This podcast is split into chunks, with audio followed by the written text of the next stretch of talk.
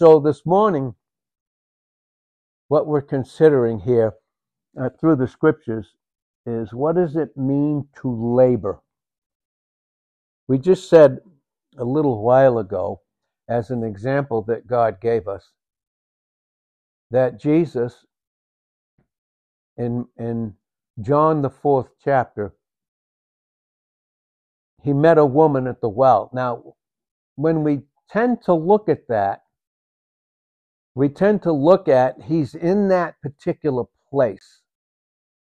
In that particular place. But this is what the beauty of studying the Word of God in isagogics, which means it's historical frame of reference. So God wants to give us a frame of reference. He wants us to see the picture, the frame of reference in our mind. He wants to form a picture, frame of reference, that Jesus was there. So is that all that we're to see? So Jesus was there at the well to meet one woman. And so we can see that even by the time that he is there, why is he thirsty?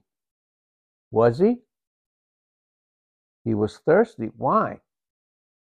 Well, because some believe he walked a minimum of 25 miles to go meet that one woman. Was there labor involved? Even before he got there, the labor of preparation.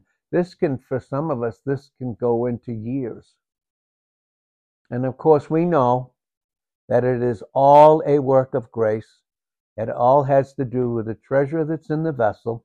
The vessel wouldn't couldn't do anything, wouldn't be of any value if the treasure, Christ, in 2 Corinthians 4 and verse 7, were not in the vessel. Once he's in there, he never separates himself from the vessel.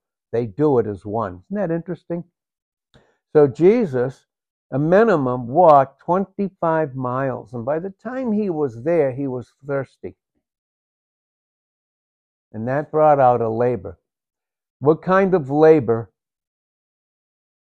The whole time that Christ did who he was, and we need to see that and hear it this morning.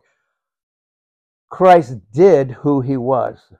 Everything he did was who he was, and obviously revealed it in a way that he was one with the Father in John 10 and verse 30, John 5 and verse 19, and John 14 and verse 9. Everything he did, he did in the oneness of who he was and is in the Father. And so there was a labor of what is it called? It is called a labor of what? Love. So when we think of the labor of love, what do we think about? What kind of love is God towards us? What kind of love is that? that he shares. I mean, there was this love that they have and in eternity in John 1, verse 1 and 2, with the Holy Spirit proceeding from both. And we can see that clear in John, the 14th chapter, 15th chapter, and 16th chapter. We see the Holy Spirit proceeding from both, so he was there.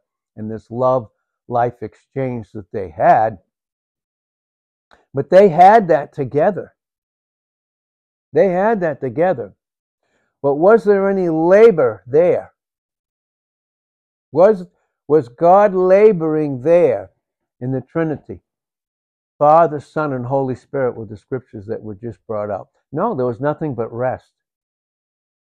When did the labor start? And when was that in the eternal mind of God? When it had to do with mankind and there was labor. And what was that labor? What caused Jesus to walk 25 miles? Then to go in his thirst, notice that he had a need. He had needs. We all have needs. We all have needs, young people, and you know what? Especially older people, too. They have needs. He had a need, and he was thirsty when he, when he got there. Did he ever get his drink? Did he? So was there was there labor and what was the source of that labor? Who is God in 1 John 4, 7 to 20? He's love. What kind of love? Self sacrificial love. That's what brought in the labor. When Jesus came out in John 1 and verse 14, out of that with humanity in Luke 135, no sin nature in Hebrews 4 and verse 15, an impeccable human nature, but a human nature that could thirst. He thirsted at the well. He thirsted at the well, but he used it as an opportunity. Even his need, he used as an opportunity to minister self sacrificial love to that woman. And it started long before he got there because it was a labor of love. And what kind of love is it? It's self sacrificial. He was not thinking of himself. He was not thinking of himself. That's the Greek word agape. That's where we get the word agape, love, not charity. Not charity, like all throughout certain translations, and that's why it's necessary to understand the full counsel of God in Acts 20 27. And by that, we have to study the, the uh, Hebrew, the Aramaic, and the Koine Greek, not the Attic or the classical Greek, but the Koine Greek, because the Koine Greek was the was the language that God the Holy Spirit, the instructor to take the things of Christ and show them unto us, chose that particular language. And it became it became something that was all his own. And he could only be the interpreter of it. And that's why the Bible teaches, and, and that's why we teach it by the pure grace of God, uh, pure grace of God, is that God the Holy Spirit is the theologian and the scholar. But there's labor.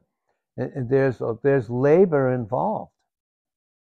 There's labor involved, and each has a place, like in the body of Christ. They each have, have a labor of love. You know, I love the picture. I love the picture of John the Apostle. John the Apostle, not John the Baptist. He was preparing the way in Isaiah 40 and, and verse 3, and we see that in, in John, the first chapter. And you can see that starting in verse 7 down to the end of the chapter. That was John the Baptist. I'm talking about John the Beloved. He's called the Beloved, the Apostle, and the one who, in John 13 23, laid his head on Jesus' breast. There's a lot of truth that was brought out. And, and once, once they left their nets, I think this is very, very in, instructive. Jesus called them and they left their nets, it says, to become fishers of men. That's in that's in Matthew 4 and verse 19. That's in Mark 1 and verse 17. Okay, it's not that they never used them again, but they left them, meaning those never replaced him. The nets, their occupations, never replaced what Christ desired to do in and for them. And what do you suppose that was? And this is what it says fishers of men. Is there any labor involved in being a fisher of men? Yeah, what kind of it? If it's true godly labor, again in 1 Corinthians 15, 58, be steadfast, unmovable, always abounding, notice, in the work of the Lord, and as much as you know that your labor of love is not in vain. It's to no purpose. It, it's not to any purpose. God would never do that. So there was labor involved in, in the fishermen, and we can see when they would do it without him, they tried to do it without him in two particular instances. They tried to do it in, in two different places in the scriptures, and we see it and, and very clearly in Luke, the fifth chapter, in those first eight verses there. And then we see it again and again in another place in the scriptures in the Gospel of John. And so, in one place the net broke, and another it didn't and that's representative of two very amazing things uh, in, in, kingdom teaching. Many, uh, many are, uh, will be called, but not all will be a part of the kingdom through their rejection, and that's the net breaking first in Luke the fifth chapter. He's teaching kingdom teaching, and we'll see that even during millennial reign. There'll be multitudes that will run to Satan's banner again as soon as he's re- released after that thousand year millennial reign of Christ. We see that in Revelations, the 20th chapter. You can see that truth, and there's only 15 verses there, but they're very instructive. And, and so there's this tremendous labor of love. Tremendous labor of love. So we see that. And then in the second second time that it, it didn't break, the net didn't break because he, he told them in John the 20th chapter, you know, they went out fishing again and the others followed Peter. You see that in John the 20th chapter in those first three verses.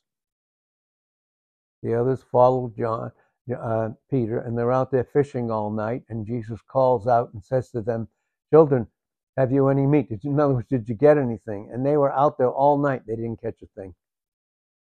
He told them, "Okay, again, put it, throw the net on on the right side." So again, that net didn't break, and that brings out the beauty of the truth about who we are in Christ. This is the church everyone will be saved. That brings out the truth of John 10, 28 and 29. No one can pluck any of us out of Christ's hands at this time as his heavenly people. No one can. And that's why he said in John 6, 37 to 39, eh, he that comes to me, I will in no wise cast out. And if he won't, who can take him out? Who can take any of us out of him? And we see that because he and his Father, it says, of course, with the Holy Spirit. Obviously, when you see Father and Son, you always know the Holy Spirit is there. Always. But you see, my Father is greater than any. You see that in John 6 and verse 39. That's the net that didn't break in John the 20th chapter. But we see in both cases, they were out there laboring without him. And what were they what were they functioning in? They were not functioning in the labor of love because they were doing something that was about themselves. And that's not a labor of love. That isn't. There's a big difference uh, between the two. And so we can see these beautiful truths brought out in the scriptures that there's a labor of love, things we don't even see, things that we don't even see in a person's life the late, and it was the work of Christ. Now we know this for sure. That's that, that this is Second Corinthians 4 7. Right? But we have this treasure in these fragile clay jars in our human bodies, that the excellency of the power may be of God and not of us. We know that crystal clear. There's no question about that. None whatsoever. But when the vessel is submitted to the treasure, they become one. There's a oneness there. And so we don't see, we don't see, maybe a particular message was preached, but we don't see possibly the years and the labor. Part of that labor has to do, yes, with failure. We see that in those two instances in Luke, the fifth chapter, and John, the 20th chapter. There was labor. They had to learn to hear and submit to the word. And when they did, look at the abundance of what they had in, in both cases. Tremendous amount in, in both cases. So there is a labor of love that goes into it. I remember this one particular thing. I don't even remember where I got it. I know I got it in, in my thought life from decades ago. I don't know, probably at least 20 or 30 years ago, two or three decades. This one man this one particular man went to a different location to other than where he was from to preach a word, to preach a message. And after he preached that, a group of people came up to him, and one particular person said to him, Oh my word, that was one of, I can't believe how spontaneous and how incredible that message was that you gave. How how right on the spot and spontaneous it was for you to do that. And he said, My dear woman, that took decades for that message to come out. And there was a labor of love. You know, there's labor in, in failure. There's labor in failure. And very interesting that failure It is. It's it's it's God allows it in His plan. You know, He He allows it, but it's never in the final outcome. Never, never is, and that's brought out again in those two places where one of the net, one net broke and the other didn't. But there's labor. There's a lot of labor that's involved, and we don't see that many times. We don't see that at times. Now, when we do see it, when the word is brought out, when the word does enter into us, these truths, then what do we do with it? What do we do with it? What did the woman do with it? Why was Jesus thirsty when he got to the well? Well, because there was a labor of love. And but what was his thirst? Was his thirst truly that kind of water or the water that he was offering to that woman? And that had to do with the labor of love. That had to do with it. You know, again, I want to go back to the picture this morning. I'm just going to be very brief. I want to go back to the picture of the beloved apostle John. And and I'm sure that I'm sure in his growth, like any of us, there were times of failure. There was labor. There was a labor in that failure. And then there was the labor of what Christ was doing in in him you see, that's that Greek word eis, E I S. The word penetrated in him. Then he had a choice to make. And this goes into the conscience even of those that never have had particular, uh, very crystal clear teaching, but it does go into the reality of what they're held accountable for in terms of their conscience. In Romans 2, verses 14 and 15, the conscience is, is a law, it's an instruction, it's teaching. You know, we know there's a lot of what we know that is is uh, is good and what is evil without anyone instructing us. Even a child, we know, in Proverbs 22:11, is known by their doings, what they do. Even they already know that. Very early age, they know better, and we see that clearly in the scriptures. But I, what I love is all of what John's life led up to, all the labor in his life of what it led up to. It was amazing. Some believe that he lived until at least the age of 95 to 105.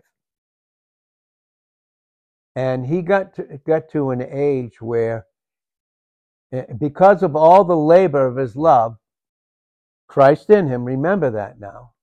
Remember that. Any labor that we do, it's Christ in us, using weak, frail vessels, because those are the ones that he uses. You'll see that in first Corinthians, the first chapter. You see that very clearly all the way through. Those are the ones that he uses, weak, frail people. They don't have any strength in themselves. They're not doing it for any, once, once Christ gets a hold of them, not doing it for any amount of glory for themselves at all at all. And that's why when you study the Word of God, first and foremost, you do not study and labor over that Word for people to hear it. You do it for love for Christ, period. And so that means that when I go to study, and this is where young people really need to have a warning and be very careful, that there's a there's much learning through a lot of different books. Trying to accumulate a lot of different books to get knowledge that can wear you out. You'll see that in Ecclesiastes 12, 9 through 13. You'll see that very, very clearly. You see it clearly. But there's a lot of labor in study. 2 Timothy 2:15, study to show yourself approved unto God. You see, you're doing it. Not for others first. You're doing it for him out of out of the purity of who he is and drawing you to that. That was from an Second Timothy 2 verse 15 was from an apostle to a young pastor. Yeah, teaching and teaching those things. But back to John. Look at the truth that God gave to that apostle John. The Gospel of John. The three epistles of John, First John, Second John, and Third John. Look at the truth that's revealed. What would we do without that?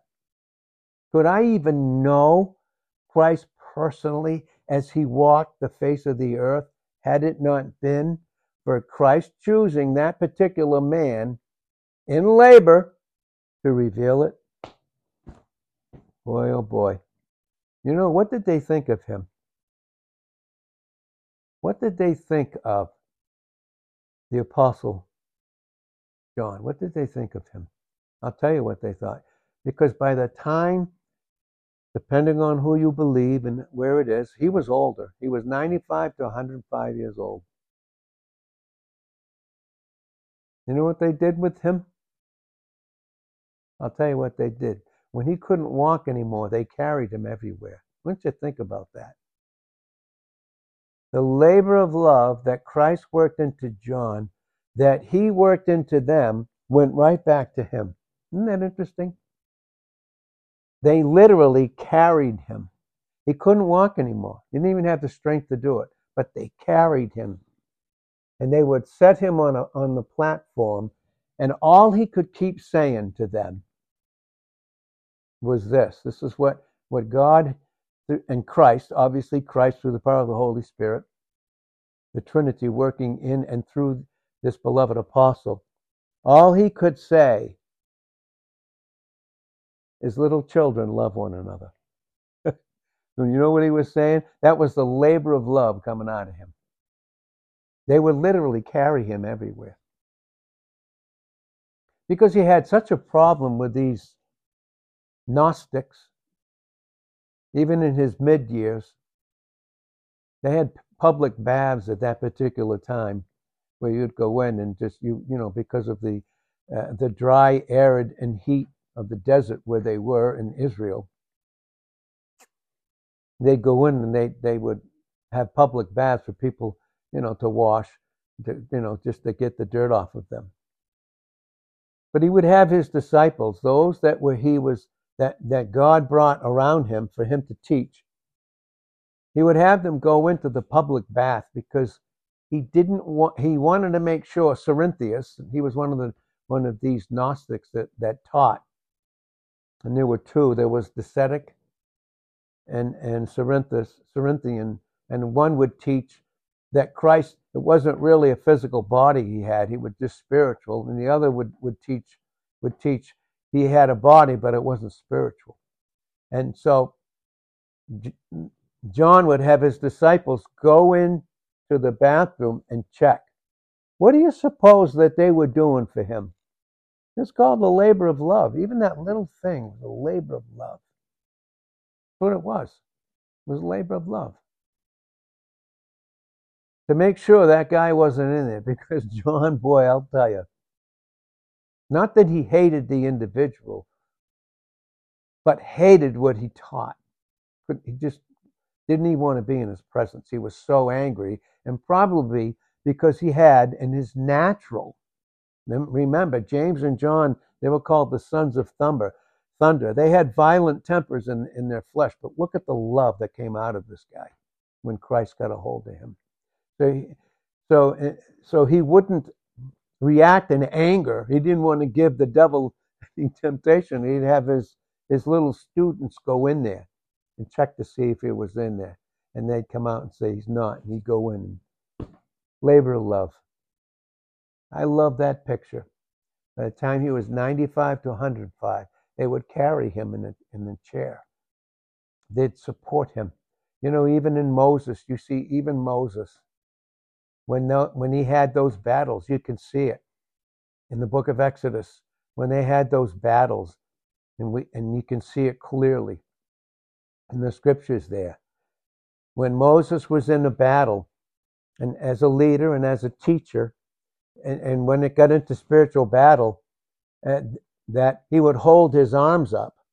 And that was indicative of him receiving the life and that would be given to him and through him to others, a life that would conquer in Romans 8 and verse 37. But there were times that he would get weak and he couldn't hold up his own arms. He would have the, he would have others hold his arms up. And of course, this is a beauty, a beautiful thing that God is bringing out to us this morning. In 1 Timothy 2 and verse 8, I wish he's Paul through the Holy Spirit through Paul and with him, not separate with him, from him, saying, I wish that men, men, men, when I go to when they go to Burleson, I want I want men to pray. Not go there to have a good time. Men to pray and to be about the word. Of course, it's going to be about individuals, but the majority of it will be prayer and the word in Acts 6 4. Absolutely. That's a good time. That's a thrilling time. Nothing more thrilling than to be in his presence. That's why prayer teaches that. But in, in Acts 6 4, it teaches dependence so that we don't labor for ourselves, but we labor with Christ, one with him for others. Philippians 2 3. Esteeming others better than ourselves. Uh, some, you know, some get weary of hearing things. I've seen it in the last few days. I don't miss it. Some get weary of hearing. Here he goes again. He's talking about that same thing again. Yeah, and that same thing again is God putting his finger on certain individuals who don't want to budge from what they know to do but don't do it. Just want to make that crystal clear. Oh, here he goes again. That same thing. Yeah, I know. That's just him. That's not the word in 1 Thessalonians 2:13. At this point, that's just him. Really? Okay. That's what Paul, Holy Spirit said through Paul in 1 Timothy 2 and verse 8. I wish that men, males, lift up holy hands. That's what they were doing with Moses. They were one with him. They were lifting up his hands, lifting up his hands in oneness, in victory, in receiving, hands lifted up, receiving grace. That's what that's a picture of. Beautiful picture. Beautiful picture. The things that the things that that God keeps bringing back to us that we don't want to hear, the things we, uh, the most that we need to hear and submit to. That's right. And God will bring them back in His love until we do submit to them. Wouldn't you deal with areas in, in your child's life that you, you knew she was or he was living in destructive patterns of selfishness? Would you stop until there was a place where there would be a rest in terms of being sub- submitted in, in loving discipline and chastisement? And you mean to tell me you would stop? Some don't want to hear it anymore. Well, that's, you know what? That's just too bad. Because I'm not the least bit intimidated in God's self sacrificial love. Not the least bit. Nope, not the least bit. Said, I wish men lift up holy hands without wrath and without doubting. Without doubting. I love that picture. They carried that, that aged apostle, they carried him. They held up the hands of Moses. And when they did, they prevailed over Amalek and the enemies. And when his arms went down because there was a lack of help and support for him, the enemy came in again. This is very key in spiritual warfare. This is very, very key in spiritual warfare. And that's what makes it necessary for us to hear the Word of God and just do more than hear it. Here he goes again. Here, yeah, I know. That's because an area where you, you know, God can't shake you loose from. You want to hold on to it. Well, we can see it very clearly in the scriptures that God is going to continue to bring it back. He's going to continue to bring those things back until there is obedience. Until there is obedience. I'm going to read from here and we're going to we're going to stop after this. This is Exodus, the 17th chapter. I'm going to read, and I'm going to start in verse 1. This is Exodus, the 17th chapter, and verse 1. And all the congregation of the children of Israel journeyed from the wilderness of sin after their journeys according to the commandment of the Lord. See, they did what the Lord Okay, so they did what the Lord said, did they not? Well, where did that information come from? Did, who did it come through? It came through Moses. According to the commandment of the Lord, and pitched in Rephidim. And there was no water for the people to drink. Here we go. We're going to talk about the material things. You know, that's that thing that people don't want to hear so much. They're like,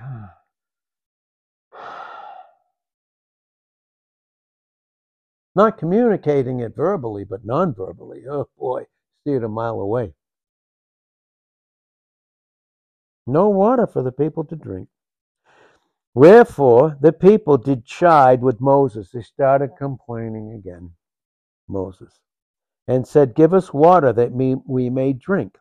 And Moses said unto them, Why chide? Why are you why are you complaining and operating in irritation and negativity towards me? Wherefore, because when you do that against me, and when we do that against each other, what are we doing? We're tempting the Lord with disobedience, with suspicion. I think it's interesting. Sometimes we think, how far we should obey God in certain areas is what we think others have. And so we look at what they have and perceive what they have and think we don't have to be obedient now. Isn't that interesting? Disobedience. Sin. Last time we checked in Psalm 51 and verse 4, sin is what? It's evil. Where do you tempt the Lord? And the people thirsted there for water, and the people murmured against Moses. Isn't that interesting? And said, Wherefore is this that you have brought us up out of Egypt? Well, who brought them out of Egypt? Moses apart from God? Or God in the vessel Moses leading them out? And was there any separation there? Hmm. Was there any separation in the love of those disciples of John that carried him where he couldn't carry himself? Was there any separation in the love of Christ in John with Christ in him, teaching him, and then John teaching them in this labor of love? Was there any difference? Why did you bring us forth up out of Egypt? to kill us and our children and our cattle with thirst. And Moses cried unto the Lord, saying, What will I do unto this people? I see, boy, what, what's it going to take, Lord? They're almost ready to stone me. Now, we don't, people don't do that now, but they do it. They can do it verbally with words or non verbally too. Because they pick and choose It's so interesting. The messages and what we think hallmark messages are. Man, that that particular message was awesome. Now I'm not so sure about all the others. Well, you know, Proverbs 30 verse 5, Psalm 12 verse 6. Every word of God is pure. And when I think of it that way in Titus 1:15, the purity of the word, the whole word of God, the whole counsel of God in Acts 20 27. When I live in the purity of it and I don't pick and choose what I think I should hear and what I don't want to hear, what I should be available to hear, and what I kind of shut myself off from.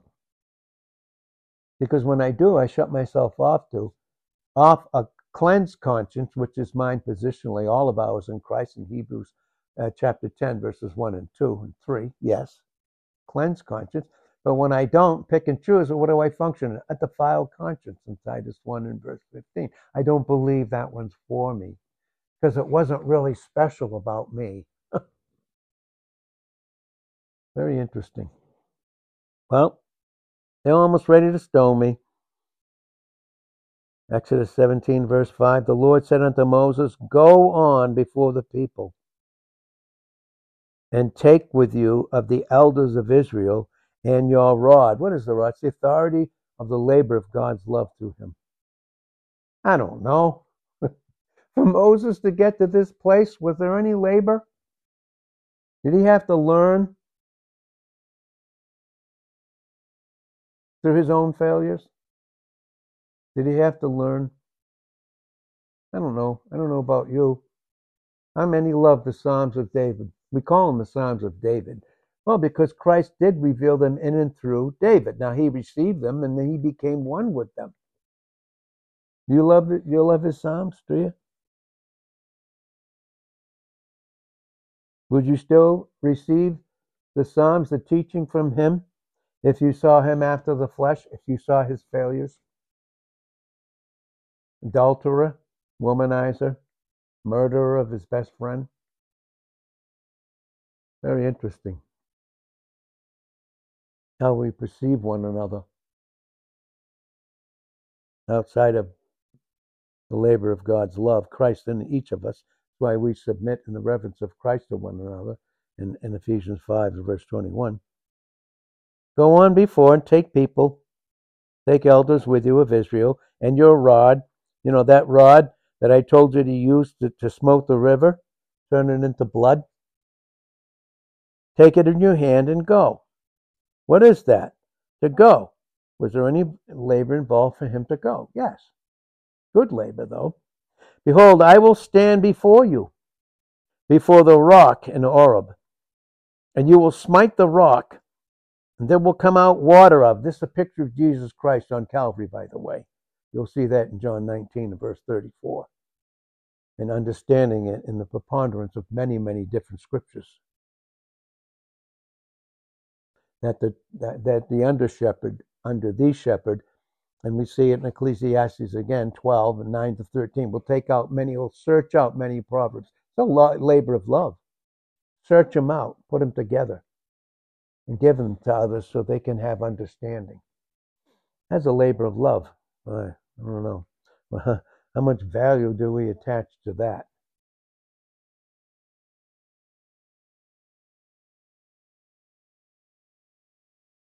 There, and then I'll, I'll, I'll stand, I'll stand before you, not apart from you,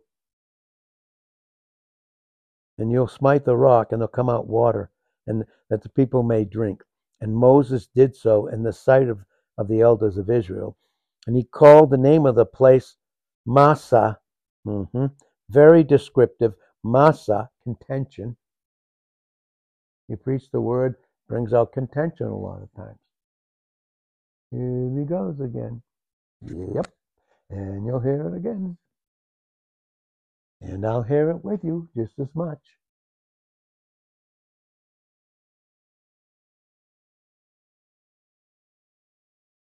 Massah contention, and Merib and and uh, Meribah. What's that? Chiding, strife. Because the chiding of the children of Israel, and because they tempted the Lord, saying, "Is the Lord among us or not?" Then came Amalek. Here we go, Amalek, and fought with Israel and Rephidim. This is for us spiritual warfare in Ephesians 6 10, even through the to the 19th verse. And Moses said to jo- unto Joshua, Joshua was one who was very close to him, very close to him in their relationship. Jo- and Moses said unto Joshua, Choose us out men, go out and fight with Amalek. Is there any labor involved in battle, fighting, privately, corporately? Tomorrow, and I will stand on the top of the hill with the rod of God in my hand.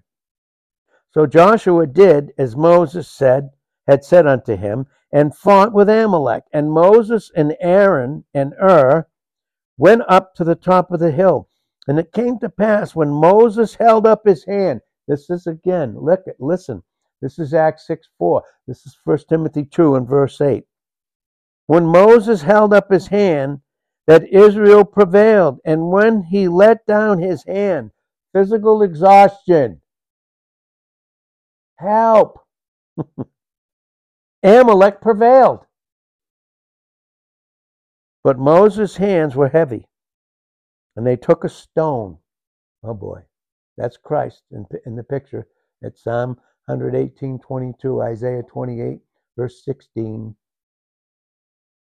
The stone, Christ Himself, that the builders rejected, Israel, to this moment. They took a stone and put it unto him. Foundation stones, Matthew 16, 18 that massive ledge that Christ is.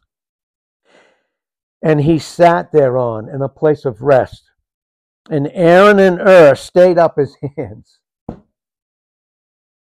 because he couldn't do it all. And they were sensitive and they knew it. That's why I, I appreciate there's a certain woman, even in our local assembly, she's very sensitive. And she's very, very sweet. She has a little girl, too. Stayed up his hands, the one on one side, the other on the other side, and his hands were steady until the going down of the sun. And because of that, Joshua discomfited Amalek and his people with the edge of the sword. Sword, Hebrews 4:12. Sword, Ephesians 6:17. And the Lord said unto Moses, Write this for a memorial in a book who do you suppose God had to had Moses write this for? Do you think it's for you and I? Do we learn by the things that they went through? We shared it yesterday in uh, Romans 15 and verse 4, 1 Corinthians 10, 6 and 11. There we learn by these things. For a memorial in a book, we're reading it. And rehearse it in the ears of Joshua Moses, yeah. And now I place Joshua with you. Rehearse it in his ears. Even those things that he doesn't like to hear. Gets tired of hearing. And for I will utterly put out the remembrance of Amalek from under heaven. And Moses built an altar. What does that always speak of? Sacrifice. What kind of love? Self sacrificial love. Built an altar and called the name of it what? Yahweh Nissi, the banner of the Lord. For he said, Because the Lord have sworn that the that the Lord will have war. Listen to this. War. We see it going on in Israel. That land, that land well, that that land that God gave to Israel thousands of years ago. They didn't they're not they didn't colonialize it. No, that was given to them. And it's going to be held in reserve until Christ comes back. But in the meantime, there's war going on. I will have war with Amalek from generation to generation. And if you want to know where even those particular Hamas and Hezbollah and all these other Arab nations, if you want to know where they came from, do a study and you'll see where they came from. You can start you can start in Genesis the 16th chapter and look in the 12th verse. Ishmael. His hand will be against the hand of every other man. Well, of course, because if Satan's kingdom is divided against itself, in Matthew 12, verses 25 to 30, in Luke the 11th chapter, started the 17th verse, and in Mark the 3rd chapter, if his kingdom is divided against himself, it's because he's against himself and self hatred. And it comes out against God's people. Well, again, see what a beautiful picture that is? See what they did? They were babes and young men that held up the arms of their spiritual father, Moses. Isn't it awesome? And when they did, when everyone was operating in their place, not complaining, not picking and choosing which messages they wanted to hear and those they didn't want to hear. No. They functioned in instant obedience. That's what obedience is. It's either instant or it's delayed. And if obedience is delayed, don't you think that God's going to continue to go after that area in your life? And you may not like it. And that's why I said this morning, you may not like it, but that doesn't bother me, intimidate me, bother me a single bit. And I say that in the boldness and the authority of God's self sacrificial love. Like I want to close with that picture of what they were doing with Moses and what they did with that beautiful, that, that loving apostle of John, because Christ was in, in those vessels. And Father, we thank you. I thank you for each member of the body of Christ. I may not like, and I do mean this, and I want this to go on uh, to the message this morning. I may not like, I may not choose the way to get to some places. But if that's the way it has to be for me to express the love that I have for people in certain areas, for the preaching and teaching of the word and fellowship together in oneness, then so be it. So be it, Lord. And I just thank you for your faithfulness, and I do thank you for the members of the body that that we hold each other up uh, the beautiful principle in Ecclesiastes 4 and verse 9 two are better than one, and a threefold cord is not easily broken. And we can support each other when we're down, when our hands go down, and we're so weak and frail that we don't even think we can receive anymore. And then the members of the body come in and they lift our hands up to a place where we can continue to receive. Thank you for the beauty of the, this truth in the Word of God. Oh Lord, thank you so much. Father, thank you so much for your labor that entered into Christ, the labor that Christ was, the labor of the Holy Spirit, and, and the examples you give us of the amazing labor, the labor of Christ, the labor behind the scenes that people are unaware of. And I know I don't want to be unaware of that labor of Christ. I want to be, and we are to be partakers of it. That's called righteous suffering, is a labor of love. We see that in Philippians 1 28 and 29. We're called not only to believe on Him, to receive the beautiful truth, but to suffer with Him. To suffer with Him. Thank you for this truth this morning. Father, thank you. We praise you in Jesus' name. Amen.